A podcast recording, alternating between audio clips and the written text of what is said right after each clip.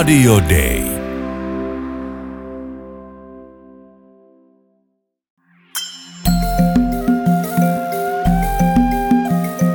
Usko, toivo, rakkaus. Mutta suurin niistä on rakkaus. Kirkko maailmalla. First of all, you have to greet them. Hi, hi.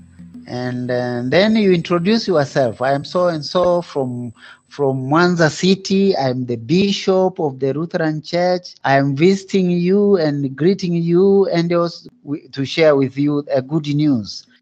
Ensin sinun pitää tervehtiä heitä, sitten esitellä itsesi. Olen se ja se Vuansan kaupungista, olen luterilaisen kirkon piispa. Tulisin luoksesi vierailulle, koska haluaisin jakaa kanssasi hyviä uutisia. Näillä sanoilla tansanialainen piispa Andrew Gulle aloittaa keskustelun, kun hän ensin on koputtanut tuntemattomien ihmisten ovelle ja haluaa kutsua heitä kirkkoon.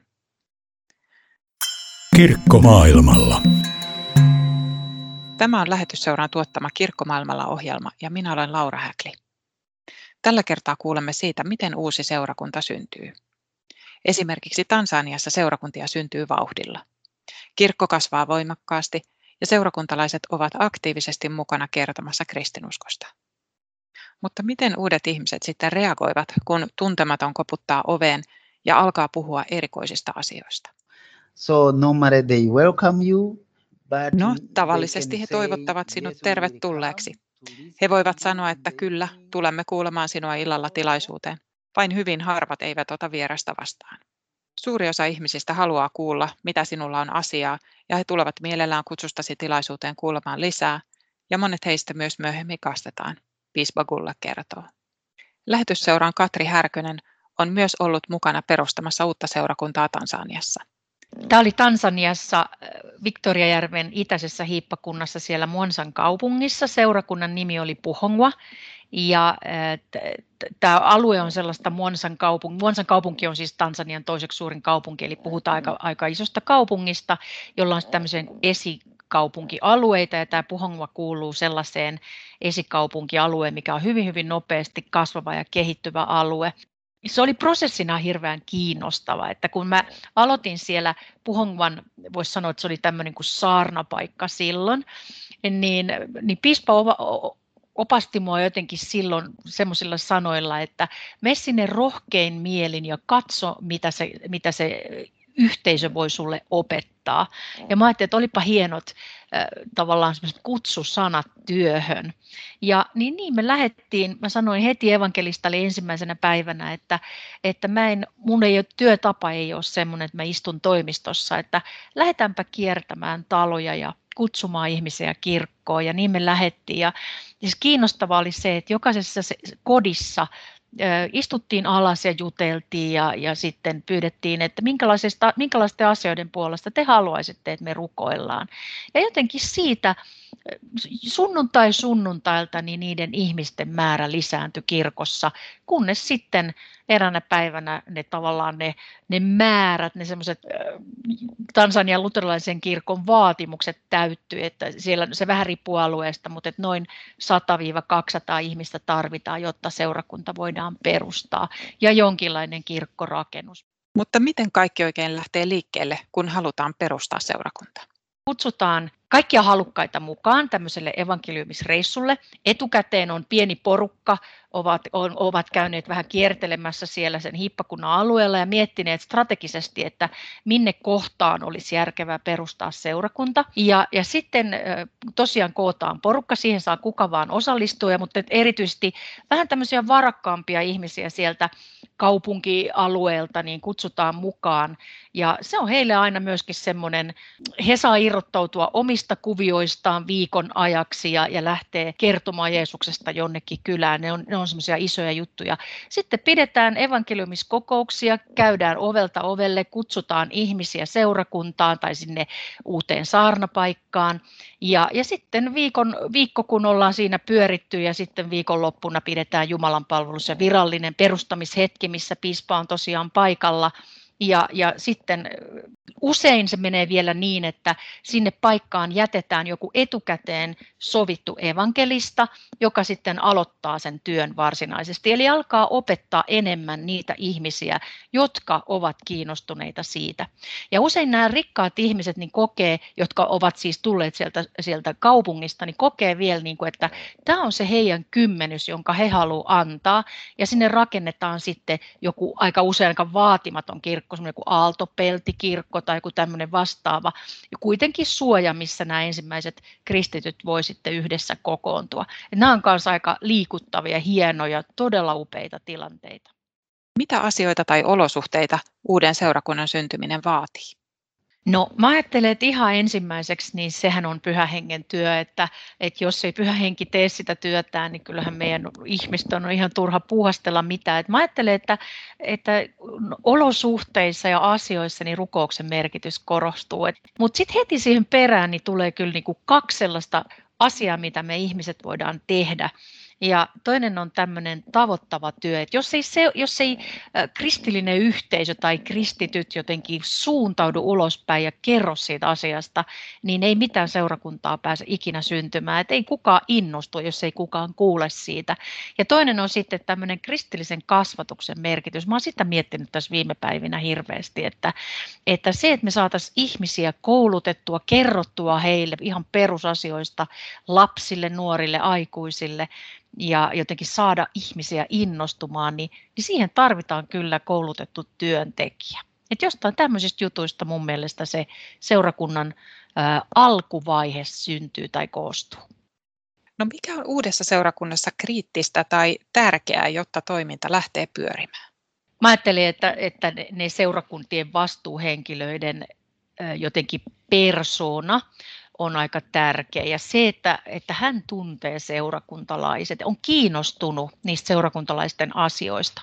Käy kotikäynti, kotikäynneillä, käy työpaikoilla ihmisten luona, kutsuu ihmisiä henkilökohtaisesti seurakunnan toimintaan. Ja sitten, että hän on myöskin taitava opettaja. Mä ajattelen, että jotenkin se semmoinen että jos ihmisiä vaan kutsutaan, mutta heille ei ole mitään annettavaa seurakunnassa, niin se on aika huono juttu. Että jotenkin semmoinen se perusta, se mm, jotenkin kirkon ymmärtäminen, niin se on tärkeää ja siihen me tarvitaan työntekijää. No mitkä puolestaan sitten on pahimmat sudenkuopat, joihin tällaisen uuden seurakunnan toiminta voi tyssätä? Tämä on mielenkiintoinen, tämä on tosi hyvä kysymys. Ähm, mä ajattelin, että siinä on ainakin kaksi asiaa. Et ensimmäinen on varmaan semmoinen, että jos, jos se työntekijä yrittää tai joku muu yrittää ottaa sen vallan siltä seurakunnalta ja jotenkin sanella ylhäältä, että näin täällä pitää tehdä, koska mä ajattelin, että seurakunta on kuitenkin sen yhteisön oma kokoontuminen ja paikka, semmoinen paikka, jossa he haluavat omalla tavallaan Jumalaa palvella. Ja jos joku tulee ulkopuolelta ja sanoo, että, että, että te teette väärin nämä asiat, niin, niin siinä on se semmoinen sudenkuopan paikka. Totta kai kirkkojärjestyksen mukaan ja näin, että jos on luterilaista kirkosta kyse, niin siellä on Jumalan palvelus luterilainen ja niin edelleen. Toinen semmoinen kauhean vaikea asia on sitten tämä tämmöinen kirkkorakennuksen rakentaminen, että jos se jää niiden usein aika köyhien seurakuntalaisten kokonaan heidän tehtäväkseen, niin se usein on sitten sellainen, mikä karkottaa ainakin niitä kaikista köyhimpiä. Mutta sitten taas siinä sen asian toinen puoli on se, että se, että jos ihmiset saa antaa sen, mikä heillä on antaa, niin tämmöiseen kuin esimerkiksi kirkon rakentamiseen, niin sehän sitouttaa ihmisiä ihan valtavasti ja he on niin todella ylpeitä siitä, että hei, me ollaan nämä kivet kerätty ja tämä perustus tehty ja me ollaan nämä, nämä tiilet valettu ja me ollaan nämä, itse nämä kattopellit ostettu, että, että ne on aina semmoisia vaikeita juttuja, että että mitä tavallaan, kuinka paljon rahaa kerätään heti alussa, että ei ihmisiä karkotettaisi pois heti, kun he ovat seurakuntaan liittyneet. No miten se seurakunta, jota olit mukana perustamassa, niin miten se voi nyt? Joo, se Puhangvan seurakunta, sehän on kasvanut ihan valtavasti. Et niin kuin mä kerroin tuossa alussa, niin se on Monsan kaupungin siellä esikaupunkialueella ja, ja se on oikein rakentamisbuumi koko sillä alueella. Sitä kirkkorakennusta on jouduttu jo laajentamaan, koska ihmiset ei vaan kerta kaikkiaan enää mahdu sinne ja lapsille on rakennettu semmoinen pieni pyhäkoulurakennus siihen kirkon yhteyteen. Tämäkin on musta kertoo siitä kristillisen kasvatuksen ymmärtämisestä, että eipä niiden lastenkaan ole kiva pyhäkoulua pitää siellä auringon paahteessa, vaan että heille on rakennettu pikkuinen oma tila sitä varten. Ja, ja sitten, mikä on mun mielestä hirmu kiva ollut, että osa niistä saarnapaikoista, joita oli useampi, niin, niin on jo nyt myöskin muutettu seurakunnaksi. Niin sehän kertoo myös siitä, että se työ menee eteenpäin ja, ja ihmisiä tulee lisää. Mikä on lähetystyöntekijän rooli uuden seurakunnan syntyprosessissa?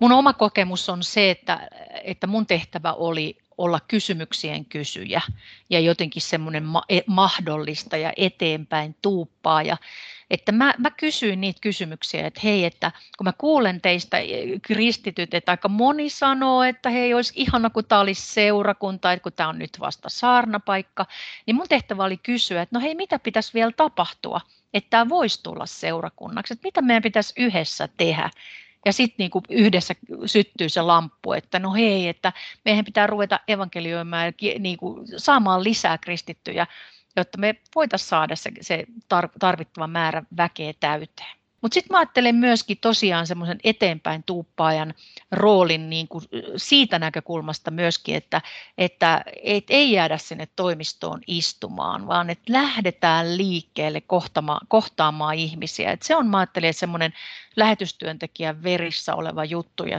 se on meidän tehtävä aina, ei pelkästään seurakunnan synnyttämisessä, vaan ihan kaikessa työssä. No mistä kaikesta näkyi, että Jumala oli työssä mukana ihan konkreettisesti? Mulla oli semmoinen jännä tilanne siellä, kun mä menin sinne Puhongvan saarnapaikkaan silloin. Ja mä muistan ensimmäisen Jumalan palveluksen ja ehtoollisen. Ja sitten mä sanoin siinä ehtoollisen alussa, että no niin nyt sitten, että tervetuloa kaikki ehtoolliselle. Ja melkein kukaan ei tullut. Ja mä muistan, kun mä, mä seison siellä alttarilla ja mietin, että miksi nämä ei tule, että mä okei, okay, mä oon ulkomaalainen, mä oon valkoihonen, mä oon nainen, että onko tässä nyt joku niin kuin ongelma. Ja sitten jumalanpalveluksen jälkeen mä kysyin siltä evankelistalta, että miksi nämä ihmiset ei tullut ehtoolliselle. Niin hän sanoi, että no kun ei ne voi tulla, kun ne asuu avoliitossa. Että Tansanian kirkossa, jos on asuu avoliitossa, niin ei ole oikeutta käydä ehtoollisella. Ja mä muistan jotenkin semmoisen länsimaisen niin kuin kauhistuksen, yritin olla sitä näyttämättä siinä tilanteessa, mutta muistan ajatelleeni, että no onpa hölmö syy estää ihmisiä tulemasta ehtoollispöytään. Mutta samaan aikaan sitten lähdettiin se evankelistan kanssa pohtimaan, että mitä me voitaisiin tehdä tälle asialle. Ja päädyttiin sitten siihen, että järjestettiin, se oli pitkä prosessi, mutta järjestettiin tämmöinen hää päivä, missä yhden päivän aikana vihittiin useampia pareja, niitä oli siis toista kymmentä, ja sitten nämä ihmiset pääsi ikään kuin seurakunnan täys, täysijäseniksi. Ja se oli kyllä tosi liikuttavaa. Se oli selkeästi semmoinen itsetunnon nousu. Se oli niin kuin ihan valtava muutos, mikä niissä ihmisissä näkyi. Mä muistan yhdenkin vähän vanhemman rouva, jolla oli jo muistaakseni kuusi vai seitsemän lasta miehensä kanssa, niin hän sanoi, että kerrankin hän voi niin kuin mennä torille ja kohdata kaikki ihmiset niin kuin pystyssä päin, koska nyt hän on, hän on päässyt naimisiin. Ja mä ajattelin, että ja tätä myötä siis seurakunta kasvoi, seurakunnan viralliset seurakuntalaisia tuli enemmän ja, ja myöskin aika monien näiden vihittyjen perheet ja suvut liittyi luterilaiseen kirkkoon. Ja siltä ajalta mä muistan myöskin erään kristityn kommentin, kun hän sanoi jotenkin näin, että niin, että meillä ei täällä Puhongvassa yhteisönä ole paljoakaan rahaa, mutta meillä on niin paljon rakkautta, että sitä riittää muillekin. Ja mä ajattelen, että se Jumalan työ näkyy siinä, että, että se Puhangvan seurakunta, sitten kun se lopulta perustettiin, niin se tuli tunnetuksi diakonia-työstään. Eli sen alueen ihmiset tiesi, että siellä on, asuu tai on, siinä seurakunnassa on sellaisia kristittyjä, joilla on sydän paikalla ja ne on valmiita auttamaan naapuria hädässä. Miten pienten uusien seurakuntien elinvoimaa voi sinun mielestäsi parhaiten tukea? Ei pidä mennä tukahduttamaan sitä heidän toimintaansa ulkopuolelta tulevaan tukeen. Tarkoitan sillä sitä, että, että kun seurakunta on uusi ja pieni, niin heidän on todella tärkeää ottaa itse vastuuta. Niin siitä syntyy semmoinen niin todellinen sitoutuminen ja semmoinen rakkaus sitä omaa seurakuntaa kohtaan, että hei, me ollaan pantu tämä pystyyn ja tämä on meidän seurakunta. Paras tapa on, on työntekijäkoulutuksen tukeminen, koska mä, mä ajattelen, että hyvä työntekijä, semmoinen, joka on koulutettu ja joka on sitoutunut siihen, niin, niin semmoisen työntekijän kouluttaminen, niin se maksaa itsensä takaisin niin kuin moninkertaisesti, koska hyvin koulutettu nimenomaan paikallinen työntekijä on sille kirkolle, on sille seurakunnalle ihan ratkaisevan tärkeä.